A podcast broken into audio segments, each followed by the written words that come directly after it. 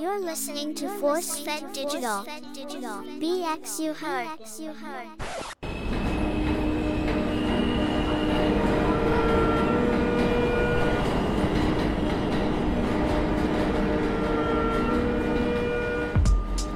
What's going on? What's going on? It's your boy Kingsbridge Rich, and you're listening to the My Bronx Story Podcast. Thank you for joining. I appreciate all your support. It's a vibe, man. It's a vibe doing this thing, man. This is therapeutic. Get to talk with your guys and kick it, and uh, we delve into so much. So I want to thank you first off for you guys being on this journey with me. I truly appreciate it. And I take every opportunity to interact, man. I've gotten to meet people who share the same perspective and people who challenge my perspectives on life. But these experiences that we get to kick it about, you know, these are intended to make us build. So, on that note, let's laugh, let's continue to tell these stories. And um, today, I will share some experiences in a podcast episode having to do with something that should resonate with a lot of people in these urban spaces that us black and brown people live. And um, we see it in our educational system, we see it in our families. So, um, and it's something personal for me, something that is uh, experienced in my own family and myself. So, today the title is going to be called The Urban Neurodiversity Thriving with ADHD in the Bronx Experience. So, we today are talking about neurodiverse divergency and more specifically ADHD. So again, thank you for joining me on another episode, and um, we're gonna kind of dive right in. But it's not something that goes too far from my even personal and now experiences because ADHD is not something you just overcome. It's something you learn to deal with. And as I speak to you now, the latest uh, ADHD flare up, it's a daily thing, but I'm talking to you guys with one functional hand because recently on a on a on an otherwise enjoyable bike ride called the Tour de Bronx, a bike ride that occurs every year, and uh, where over 4,000 cyclists gather and ride, some riding for causes. I decide, in my excitement and me being who I am, at the core, a person who has ADHD, I decide to do tricks like I'm young. And so one of those tricks put me over the edge. And when I say over the edge, over the edge of my handlebars. I flew over into a massive crowd of like 200 people. Um, and not that it just felt like that because of the embarrassment. These are thousands of cyclists gathered. They come for this. And I've done this over 10 years. I, I ride fixed gear bikes, track bikes. Uh, my wife does as well. And we just wanted to hang out and, and chill. But it wasn't enough that we had good weather. It wasn't enough that I took the bikes out and, you know, we polished them up, got air in the tires, took them in the truck into New York you know, and met up with all this energy and listened to the music and said, uh, it wasn't enough, right? I just had to go ahead and start trying endo after endo, and I just didn't get the right endo out, and ADHD took over, and the distractibility, the the the the hyper focus on getting the right endo comes out, and before you know it, I'm a lot further over my bars than I know I should be, and I do the Superman. I belly splashed the floor and rolled over and you know a b-boy move. But it was instinctive. I tell you it was not planned. I fell on my hand and my hand completely went numb. And so i had what looked like the doctor's uh, gloves that you blow up and yeah i was working with one of those and so thank adhd and, and that being one of the many ways that it comes out and so it was really stupid of me to do that i should be much more mature and just kind of enjoy the ride and chill but I'm kind of a high risk, high reward type of person too. And um, try to make the best out of it. In fact, we finished the ride anyway. I took the pain in. I was working off adrenaline. Pay for it the next day. I'm here taking x-rays in the hospital. Your boy's good though. We all right. But this really ties in to maybe some of the humorous sides, whatever way you want to call it. But ADHD is something ever present, and there's so many ways that it plays out. And, and if you're like me, you might have gotten diagnosed as an adult, not even as a kid. But we're gonna delve into that. Um, I am planning to do a live recording, and I would like for you guys, if you're interested in all, please express interest through my IG. You can DM me and um, send me a message if you're on my TikTok. But just reach out if you would like to attend the live recording. I would be doing so at Canna Art in East Tremont. So we'll check my man's over there, get a little setup going, get some chairs out. You can chill. If you guys partake, you can feel free to do so upstairs and uh, check out the artwork. And you know it's a vibe over there. But please, if that's something that's uh, interesting to you, I'd love to have your energy. It's just something dope about recording. I'm I'm never by myself when I do these recordings. I always got somebody, and that energy is important. So um yeah, if that's something interesting for you, please let me know, and I'd enjoy to do that. And also, yo, I was just moments ago surprised with a hoodie, and funny, I was gonna kind of kick it about merchandise. I think my Bronx story would look good on a sweater. So, you know, if you're a Bronxite, especially and you rock with Bronx heavy, if you've been in the Bronx before, if there's a part of you that makes you think often about your Bronx story, you know, and you want to rock with some merchandise, then I could put some merchandise out there. But also hit me on the socials and let me know if that's something that you want to rock rock with. I'll put it together. I'll get something on. Uh, my kids surprised me and they just gave me a, a hoodie for myself too. So that was dope, and I'm gonna be rocking that going forward. But um, if that's something you guys want to rock with, then you know, and I'll put sayings on it and um, just different things. But my Bronx story, I think, is a good little, little, uh, uh, one of those attention catchers and and do that things. But it's cool. I think it'll it'll be dope. But anyway, more about ADHD, man. Enough. Um, let's get to the point. Enough with these distractions of Burberry at our hood baby showers. Somebody's titi piercing your shirt with the capia the Henny bottle in the trunk because the neighborhood church you rented as your venue does not allow alcohol on the premises. They just allow the $1,200 you rented the space for, though. Enough with these Gucci booties and my first Amiri fit to take the baby out the hospital as your Uber driver teaches you how to properly install a child's car seats, if that's at all your priority. Do not be distracted by the post hospital photo shoots that make it to IG sooner than the photographer could edit it and do not be distracted to how many goons we can gather in a dipped out pic suggesting a strong force of implied support. Some of our kids are coming out really fucked up, and we're paying attention to the wrong thing. And I say that as a kid that should have been diagnosed but wasn't. And we're going to get into the fact that there's many things that have to do with our community and our suffering that we can point to the lack of diagnoses and the lack of mental health. So, by definition, ADHD is one of the most common neurodevelopmental disorders of childhood. It is usually first diagnosed in children and often lasts into adulthood. Children with ADHD may have trouble paying attention, controlling impulsive behaviors, may act out without thinking about what the results will be, or be overly active. You see, for us people like me, late 70s, early 80s, childhood, 90s even, we grew up at a time culturally as black and brown people where we were often not diagnosed.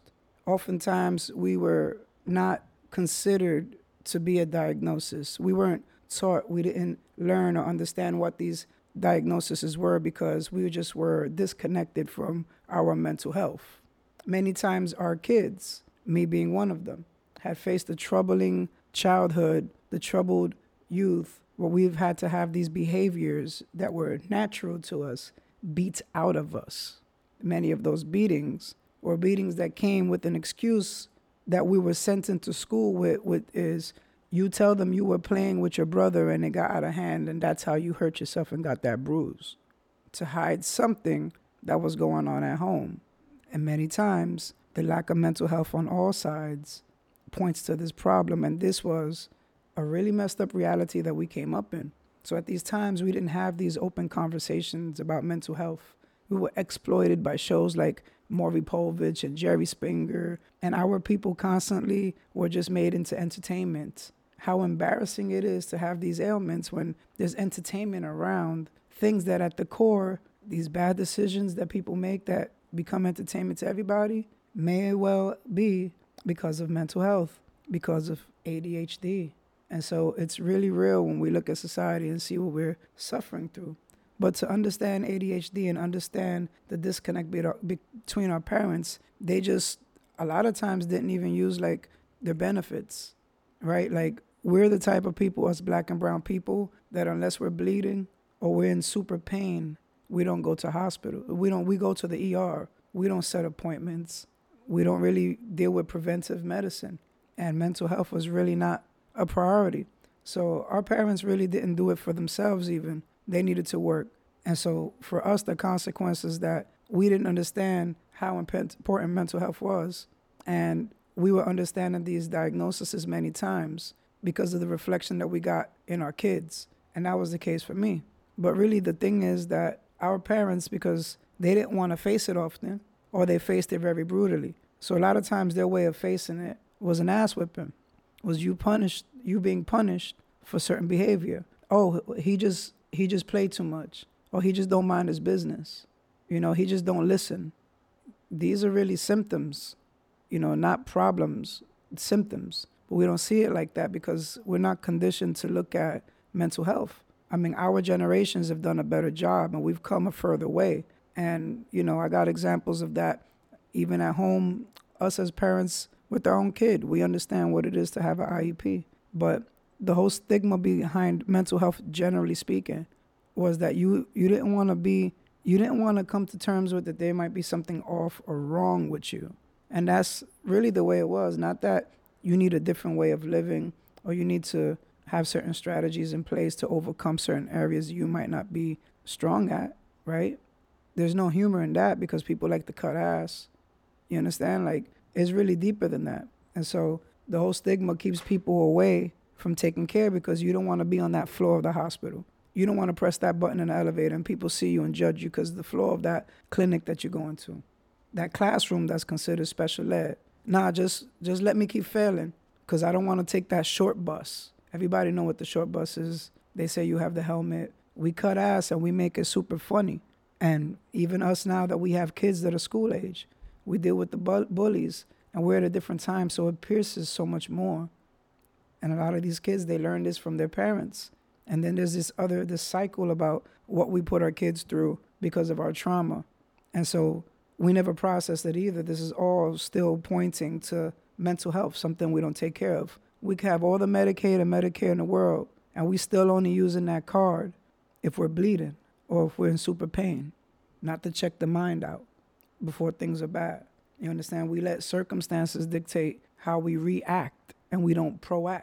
We don't think at, in advance and we don't have a plan. And a lot of times, what does that sound like?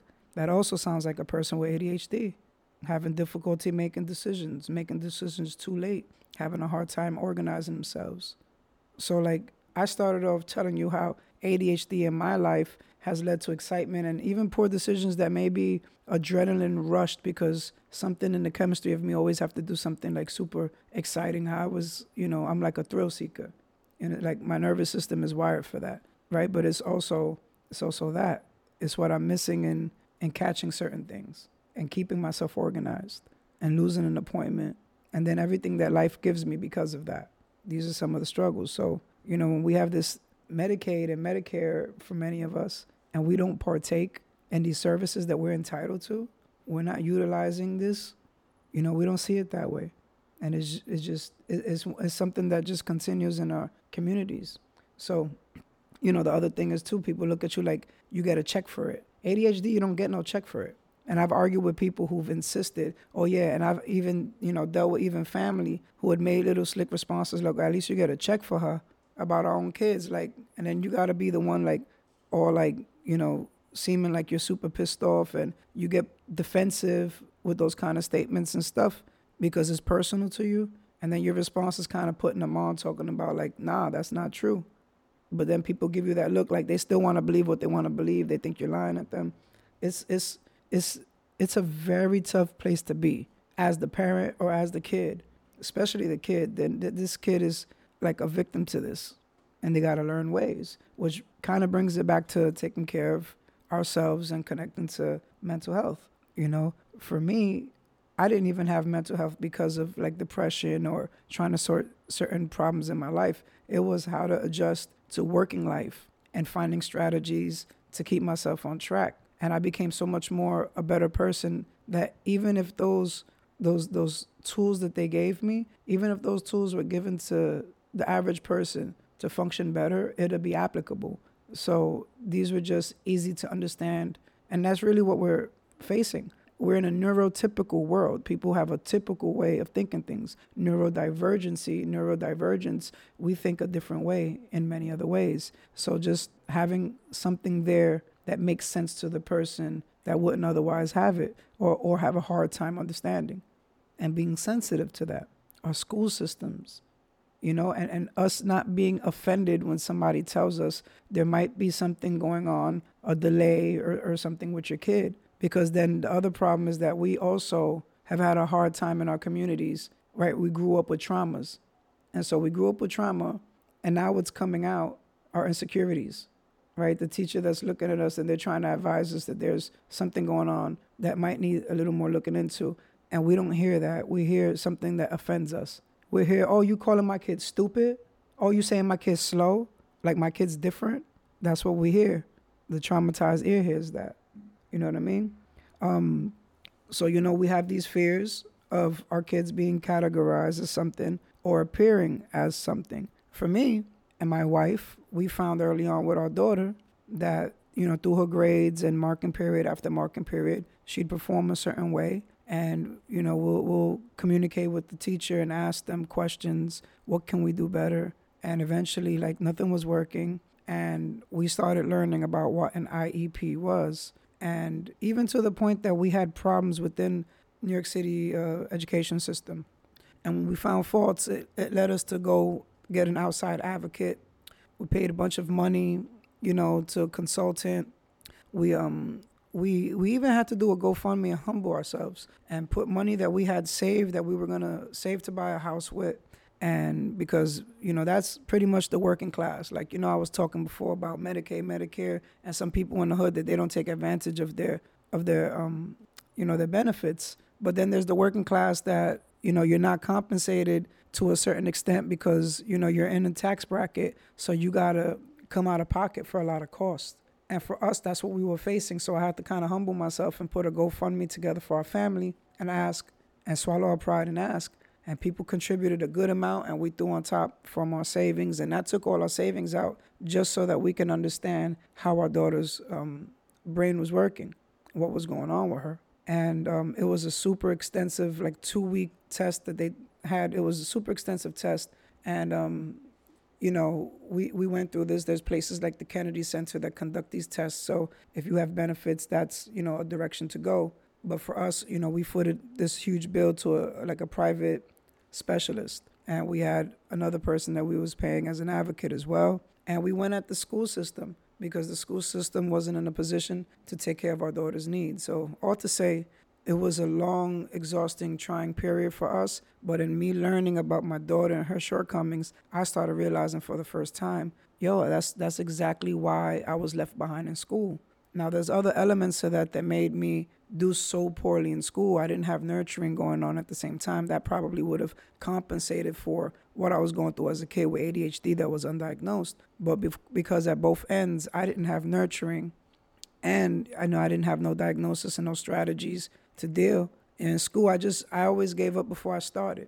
And that's the story for the kid, like what they're to have happen to them if they don't get resources if somebody doesn't pay attention to how this kid works, what's their strong points, what what areas, you know, people get offended at the suggestion of all that. And the only way to getting it done is humble yourself, do it, and you do everything for your kids. Your kids are the next generation. They're the next decision makers. Everything, love, war, everything is a decision. So when you really think about it, just us, you know, being in a position that we should take advantage, there's so much implications in it. Crime, you know, poverty, statistics, you know, is just, you know, something that we have to really face. Um, other thing is too in our hoods, like we really don't have ways to deal with it. Look at some some people like families would like to beat it out of you, right? And I, I dealt with that. A lot of my behavior led to ass whippings, right? But then we have people that also like over spiritualize it. And I witnessed the, this myself in the church community. You know, I've been a part of churches for, for about a decade and um, many different levels. And it's unfortunate that I've seen that kind of spirit of people thinking they can pray this thing away too, or just kind of ascribing everything to a spiritual, a demon, or conducting a, a certain type of counseling that is not something from a person who has studied the mind and studied. It's just a counseling session with air quotes. And I have a problem with that, especially being a person that came from that community. But some of us do that. Some of us, and it, it doesn't even have to be like Orthodox church. It can also be now a bruja and, and candles, and now, you know, somebody's talking to the saints on your behalf. But point is, like, let's stop if we are over spiritualizing it too. Book book a session. Like it don't take much to book a session. Get over that fear. Something's holding you back. It's an excuse. Cut the excuse out, and that's it. Because we reach for other things to cope. Because ultimately, you're gonna need a coping mechanism to live with these things if you don't get a strategy on how to live through these things. So that's one of the things that um, you know that we face or whatever. But you're gonna be your kid's biggest advocate, and this is for the parents if you learn about this and you see your kid in these descriptions and you make a move on it to support your kids, your kids will also also always see that you are an advocate for them and they would feel it. And that's my experience as a parent. As a father, I got to witness my daughter chewing on her nails with anxiety for school to now utilizing certain tools and, and certain conversations we have with child study teams to see what's best and what areas that she can improve and what strategies that we can use to and to to to get over things. And and good thing from my perspective as a parent is that we have a high schooler. She's in her junior year and she does well in school. And so if I look all the way back at the progression of this little nervous girl that was failing all the time, to us realizing there's got to be something going on, and then us learning to what degree what was going on and then at the very same time, I'm learning about myself and seeing myself and my daughter and seeing I was on that road, except instead of being diagnosed, I ended up on the on the timeline of getting my ass beat for behaviors, for forgetting, for all the things that are symptoms of ADHD. But as for my daughter, I can safely say after all these years of having strategies in place, it's it's good to know that my daughter has been in a better spot and it's a much better spot than it would have been if, if she never had any of these resources. And so, if you want to know about more about these resources, connect to my socials. I definitely would um let you know. Now, in this quest of us finding information out about ADHD and this self-exploratory kind of moment for me, where I had these personal realizations. One thing that I've learned about ADHD and its symptoms is that they can often look exactly like ADHD, but it might not. It can be trauma. So you can have experienced trauma in your life and it will have the same or very similar rather symptoms as ADHD. And so I particularly think about that as being a problem because in our black and brown communities, we have such a mixture of both. We come from trauma and we lack in mental health, so we don't take advantage of it. We have a lot of the consequence of mental health. We got poverty. We got drug use and abuse. People neglecting them, their health and the instances of like diabetes, bad food choices. How much of that can we say could be ADHD and, and not knowing how to balance doctor's appointments? That takes some level of organization. Not taking your, your routine of pills in a certain time to keep your health in a certain way. And because you cannot organize yourself or have some type of structure. See how far ADHD could put you? And so as a parent, like you got to really realize how far this can take you. ADHD can bring you to the very deep end in a bad way. Kids become cutters, you know, but all those things can also be trauma. And to the household that the kid did have ADHD, but they had to pay the consequence for it. And now they face trauma. So now that kid grows up. That kid had a couple of decades of always being told, you're this, you're that, you can't do this for shit, you always forget that.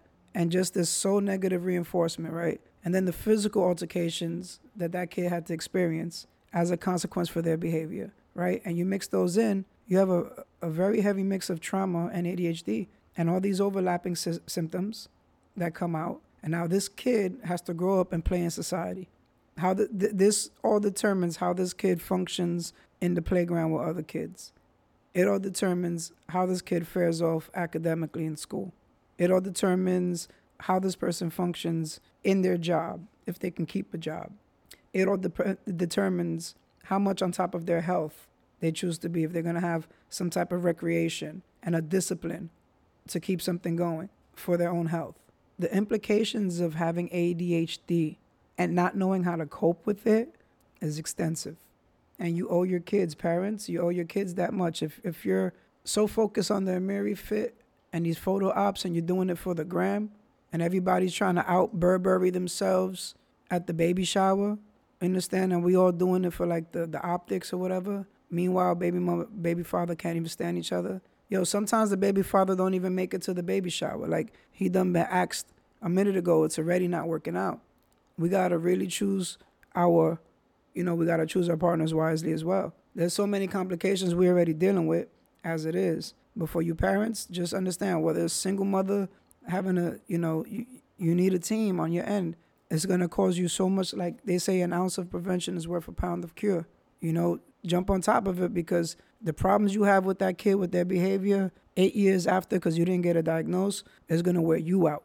So you might be like thinking it's a lot, it's too much, it's a lot of meetings and setting up and, and a lot of like the emotional toll because now you know and now you got to do all these things. It might discourage you from finding any more out or just jumping in because it's a lot of work. I'm not going to try to lie to you. It's work. It's a lot of learning, a lot of reading. You have to commit yourself to understand how your kid functions. But if you don't do it or you take too long to get around certain things, you and or society is going to pay for that kid. And that's the problem. It's almost like we're paying it forward. You know what I mean? But trauma plays itself out in that way too, because now society got to pay pay for that neglect. You neglected this kid because you didn't figure them out as a parent should. It's not just about these basic, you know, things that you expect from a parent to do, just like feed your kids or whatever like that. But you know what I mean? It's um, and it's a problem too for like educators because like a lot of us can't handle the news or the suggestion. So a school might think that there's something off about your kid, for lack of better words, but they might not have enough courage to approach you. You might not appear approachable. Your demeanor matters in this way. You may be a very harsh speaker, and now people kind of tiptoe around you, and they might not put you on because they think you won't take the news well. It's a million reasons why people don't get connected. A lot of it, we got to humble ourselves. A lot of it is just chuck the pride aside a lot of it, fix yourself up so you can see the blessings and the rewards around you. Because if you keep living bitter and abrasive and harsh and defensive, and, and you expect to control the environment around you before you check yourself and your soul and your heart, you're going to keep on being a problem. And that's trauma. And that's how we pay it forward. But it's difficult for educators to suggest to parents sometimes because of people being that way. You know, parent teacher grades end of marking period is not enough because by that time your kid already has their grade. You got to get ahead of it. You can't just keep on, you know, come last day of the marking period, you're meeting with the teachers, you get to hear from them. Okay, this is what we're going to try to do. After two, three tries to do, if your kid is still falling behind, you, are running out of time. You got to get ahead of it. But again, DM me on my socials you want to know a little bit more if this uh, resonates with you and you're in this situation or you know somebody in this situation, I'd be more than happy to help you and connect you to resources or whatever. But um, yeah, I um, and I say just like ultimately when you think about ADHD and talk a little bit about like the result or the consequence that we could face in our communities for the bad, right? Jail, how we have to pay for it if we don't take care of it. There's many of us who make it and we make it past that point. I'm fortunate to say I'm one of them, and I've managed to to have certain strategies in life and life experiences that I was able to learn from. Some harsh ones as well, but before I got to even connect to mental health, I had certain life experiences and observations and things that's happened to me in the street that allowed me to learn uh, certain lessons, even through other people. Like I've seen people go through situations, and I've learned that I don't want to be in that position ever you know, and, and so I've taken life seriously where at times I, I did things without really thinking about the consequence. A lot of the things that I got involved with was fueled by ADHD, my curiousness. Like hitting the block is a dopamine rush in itself. You know, being on a block where every day is a different, being on a block with money, you know, and, and at this point, I'm just enticed by the excitement of the block, everything being live, whatever live meant right? And it's given me a, a rush in a way that I never felt because I came from the poverty I did. I came from a household that made me feel like I wasn't believed in. And my school and my grades and the way I performed pretty much proved everything anybody said about me. And you carry that trauma, but you also are all those things because the ADHD. So it's all intertwined, mixing and mixing in. Now I'm on a block, and now all the things is pretty cool in front of me, all rolled together. I'm excited. I get my my rush. Everybody's trooping from this block to that block. Everybody's, you know, fighting for whatever cause. Somebody got jumped, something happened, and for the thrill, you just you just show up. Things get liver than you expect. You know, then you get locked up. You're the bad guy. The story to everybody is that oh, he was with these kids, very two dimensional, but we don't really, you know, go deep into the mind of the kid. Like, how many how many times we have to see, yo, I was arrested with 14 kids, and throughout the night, at different parts of the night until my mom made it and I didn't see no more, it was a mother coming and looking at her kid and screaming, What the fuck were you thinking? And then the next one, and the next one, with the same expression. And all of us just there, like, it's right, nobody was thinking. No one's thinking of the consequence. How many of those can we think are possibly ADHD? You know? Well, it's possible, but there's strategies for us to maintain our lives, a life of living with ADHD. And so for me, I could say in the positions that I've worked, right, and in my professional experience, it's been a nightmare at times where I fall behind. My experience actually with medication was um, I obtained the I obtained some Adderall from another person, so I wasn't even prescribed it at the point. And this is how I knew for a fact, for a fact, like if it wasn't enough that I was reflecting on my daughter and how she was doing in school, if it wasn't enough that that told me I had ADHD and I kind of saw the same patterns, I had a coworker at a, at a very intense job that I had. I wore like a bunch of different hats. I was pretty. I was the C. I was the executive assistant to the CEO of an organization. We had all these offsites. There was a lot to manage. I dealt with minutes. Administratively, I had a lot that I had to do and go to meetings on behalf of her. So like it was intense and it was perfect for my nervous system because when you work for organizations like hood organizations, now this was instead of saying hood, I'm gonna say this was a a, a cultural institution, a human resources cultural institution in Spanish Harlem that had been established maybe 60 years ago or so. I just don't remember at the point, but breezing past that, they had their hands in a bunch of stuff. We had like senior food on one side. We had school health we had school health programs in different school sites. We had primary care so we had a dental office. We had a state of the art building that we just got in the millions. We got 17 million dollar grant from the white house. And so we got all this space. We're in harlem. We have all these offsites i'm running an offsite i got a million things to keep up and things is not keeping up and i'm having a hard time and this is a point where now the boss is on your neck like, yo, you know, deadline off, deadline off. Now the way my nervous system is is is that's a nightmare. Like get the whole feeling of being flush and panic attack and need to escape to the bathroom for a little bit to get yourself together, make a little text, a phone call to your spouse or whoever for support because now you got to be in the office with that heat on you. And that's a very uncomfortable feeling. And so to have ADHD and have that kind of experience, now that's the standard experience for anybody who's in a hot seat. But for the person who has ADHD, who is now triggered by the thought of themselves and the shame that they have to think of and live with themselves because they know that they're off and they missed the mark and damn a normal person would have caught that but me but me but me and the thing that you put on yourself being in that position as a person with adult adhd because these are all the feelings and the range of feelings I'm expressing that I have felt myself. So it's extremely frustrating to live that life, to be that person, to work with that kind of frustration, right? My coworker, she catches me with um she catches me I'm I'm I'm at my desk and we're sharing an office and you know she suggests to me that she has these pills and she tells me she has some Adderall. So I'm like, oh, okay, that's cool. She's under pressure as well in her position. So we're both under pressure with the job, right? Different positions, but you know. So she's like, I'll take one if you take one. So I'm like, you know what? Let me take it. So I take the pill and I realized that I had been living in a cloud that when this pill actually kicked in, it cleared. But that was my normal. That cloud was my normal. I, I wake up every day, I go to sleep with that cloud. That's just my normal. But when I took the pill, the Adderall, everything went away. So it's like I had no fog. I had such a desire to just do my work, to be productive, to be organized, and the discipline it takes. To just write down your 10 priorities so the ADHD mind is such a mundane thing because you have to now arrange what's more important but why. And then you move it into the second position. And then you remember, wait, the thing that's on the fifth position is more important than what I just moved on the second. Oh gosh. And those little things really wear your brain down. It's exhausting.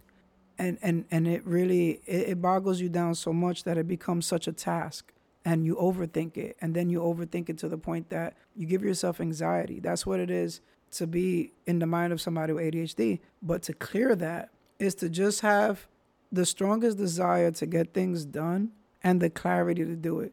You feel like a coach going onto the field with the most certain game plan, looking at your people and just saying, This is what we're doing and it's going to work, guys.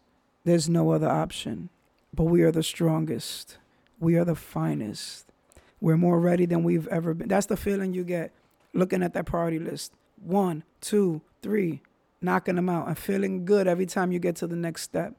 I knew it was for me. I knew that there was some, taking that pill made me more certain than anything that I needed more. And then that kind of goes into the conversation of medication, right? So when we think about the different things that we use, we can have strategies because we have mental health, we have coping mechanism because we're facing our traumas. We're having conversations about the inner self. You know, we might have life teach us these lessons as well, and we learn from them because we observe, but we're living intentionally, right? And so, although we have these strategies that we might be taught when we're taking advantage of, of therapy and such, there's also the route of medication. And this was an instance that I took medication, and there's an, you know, people are always gonna think all oh, medication, big pharma, and I get it. I'm not one to knock nobody. If that's your personal choice, of not taking a prescription drug because you feel a certain way. I can say I've taken it for over a decade and I, I can tell you personally the good and the bad. There's probably some implications that I can't speak of that I'll face down the line in one way or another. But is that not the case with anything you do? I mean, if you're like me and, and you're in an economic recession and you're buying great value at Walmart, you're probably running about the same risk anyway, if you ask me. But, you know, to, to keep it real, I've taken the medication and I've had more pros than cons. And when I've had cons, I've had conversations with the doctor and I've adjusted my my dosage. And it's just an honest observation.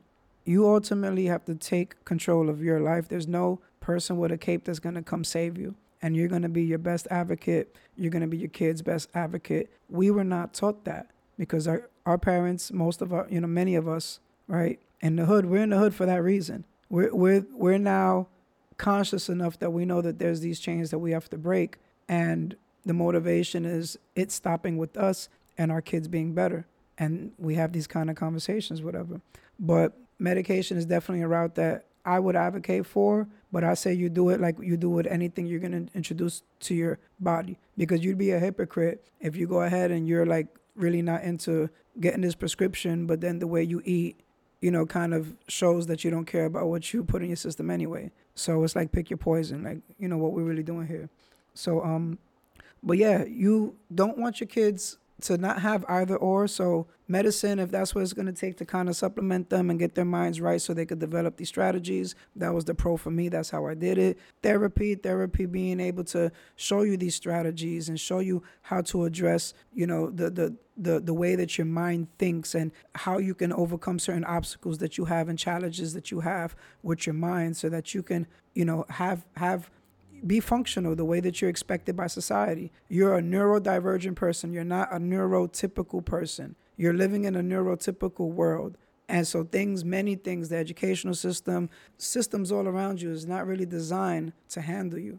And you can be on whatever type of spectrum, but you still have to face society and life is gonna go ahead and and and make you feel bad at times for being who you naturally are. And that kind of leads me to something I I I would like to end with, when it comes to ADHD, I really think that people need to be sensitive and at their core, just as like a rule of thumb, when you're interacting with people in service areas and areas where, you know, people are at work or they have to provide some type of service to you, um, customer service, any type of attention where people interact with each other, I just say to be patient and have as much mercy as you could. And just as a rule of thumb, you tell yourself, maybe this person has ADHD. Maybe this person legit that I can't understand. Maybe my, I'm frustrated because this person really doesn't get me, not because they intentionally mean harm and they want to drive me crazy, but this person might have a mental illness.